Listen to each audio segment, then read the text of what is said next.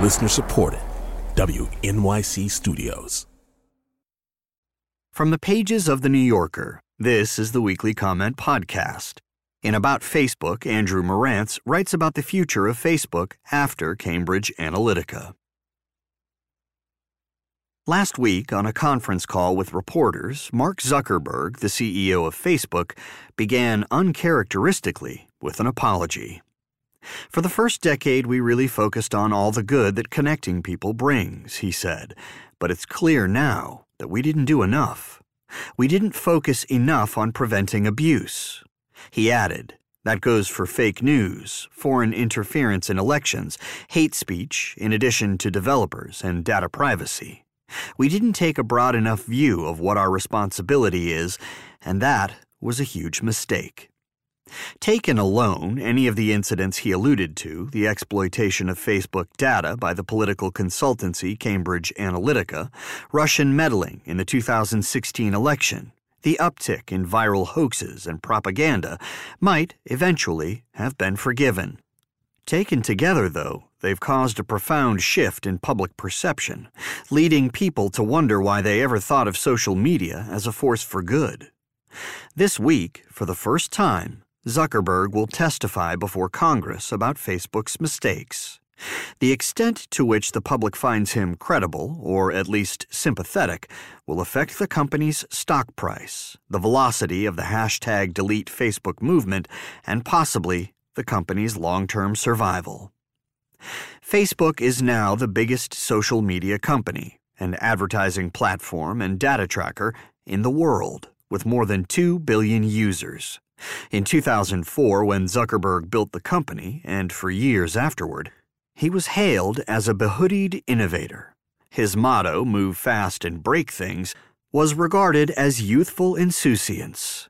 Anyone who expressed concern about the role of social media in our society, and particularly in our politics, was treated as a cut rate Andy Rooney, too curmudgeonly to learn to stop worrying and love the selfies.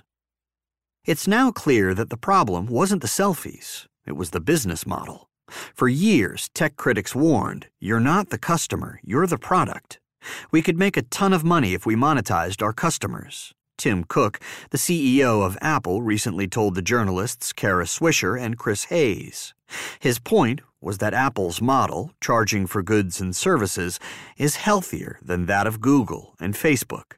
Those companies give consumers free things, such as birthday reminders and quick bursts of quantifiable attention, in exchange for their private data, which digital marketers then use to sell them products, ideologies, or candidates. For a long time, this trade off, if people thought about it at all, apparently seemed worth it. Any potential harm seemed distant and abstract. Then came the Trump campaign, Brexit, a resurgence of far right extremism across Europe and the United States, and the widespread inability to distinguish information from disinformation. Social media didn't cause these developments, but it certainly facilitated them. Cambridge Analytica's executives claim to have converted Facebook data into psychographic profiles, which political propagandists then used to micro target users sending them ads tailored to their biases and anxieties. Initially, the firm was said to have harvested 50 million profiles. Last week, Facebook revised that number to 87 million. The executives may have inflated their power.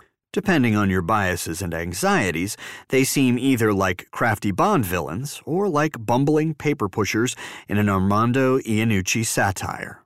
Still, whether or not they could sway people's moods, their beliefs, and ultimately their votes, Facebook surely can. Since its inception, Facebook has delivered two contradictory sales pitches. To the public, it insisted that it is not an editor or a gatekeeper, but merely an open platform, neutrally reflecting the world.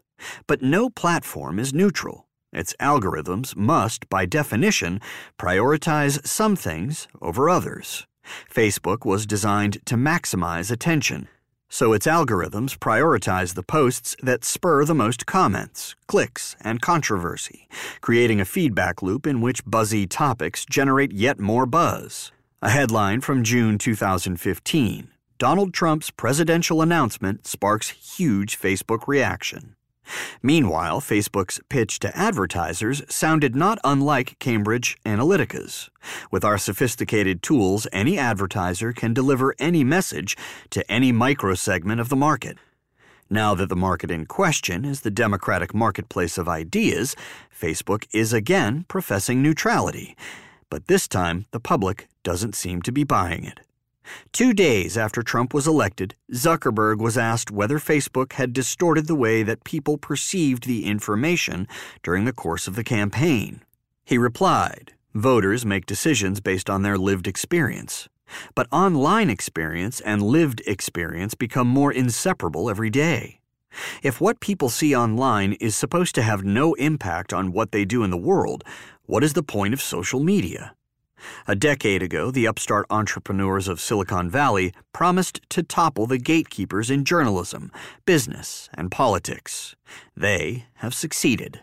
Now, although they go to great lengths to deny it, the former upstarts have become gatekeepers themselves. For almost a week after the Cambridge Analytica scandal broke, Zuckerberg remained silent, while his company lost nearly $50 billion in stock value.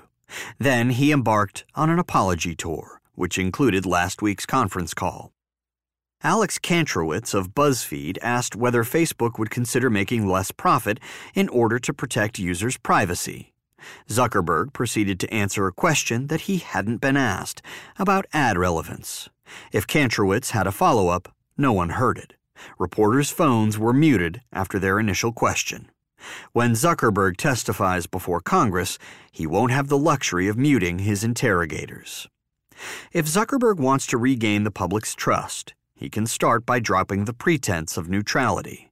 Facebook guides what billions of people see, hear, and know about the world.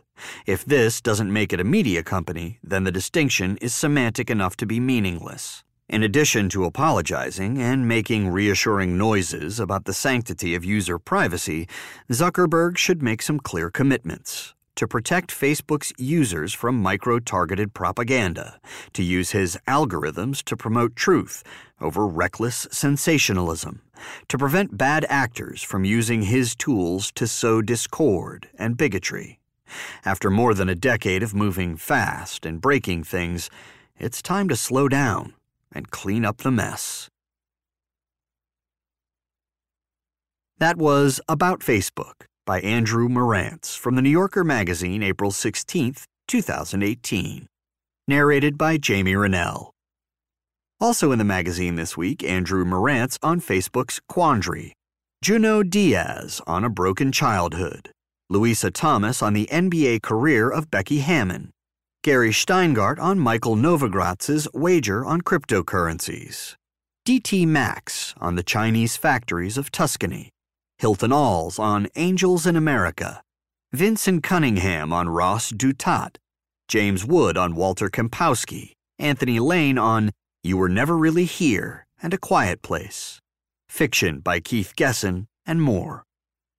Audible.com produces a weekly audio edition of The New Yorker. To subscribe or to download individual issues, we invite you to go to www.audible.com and enter New Yorker in the search box.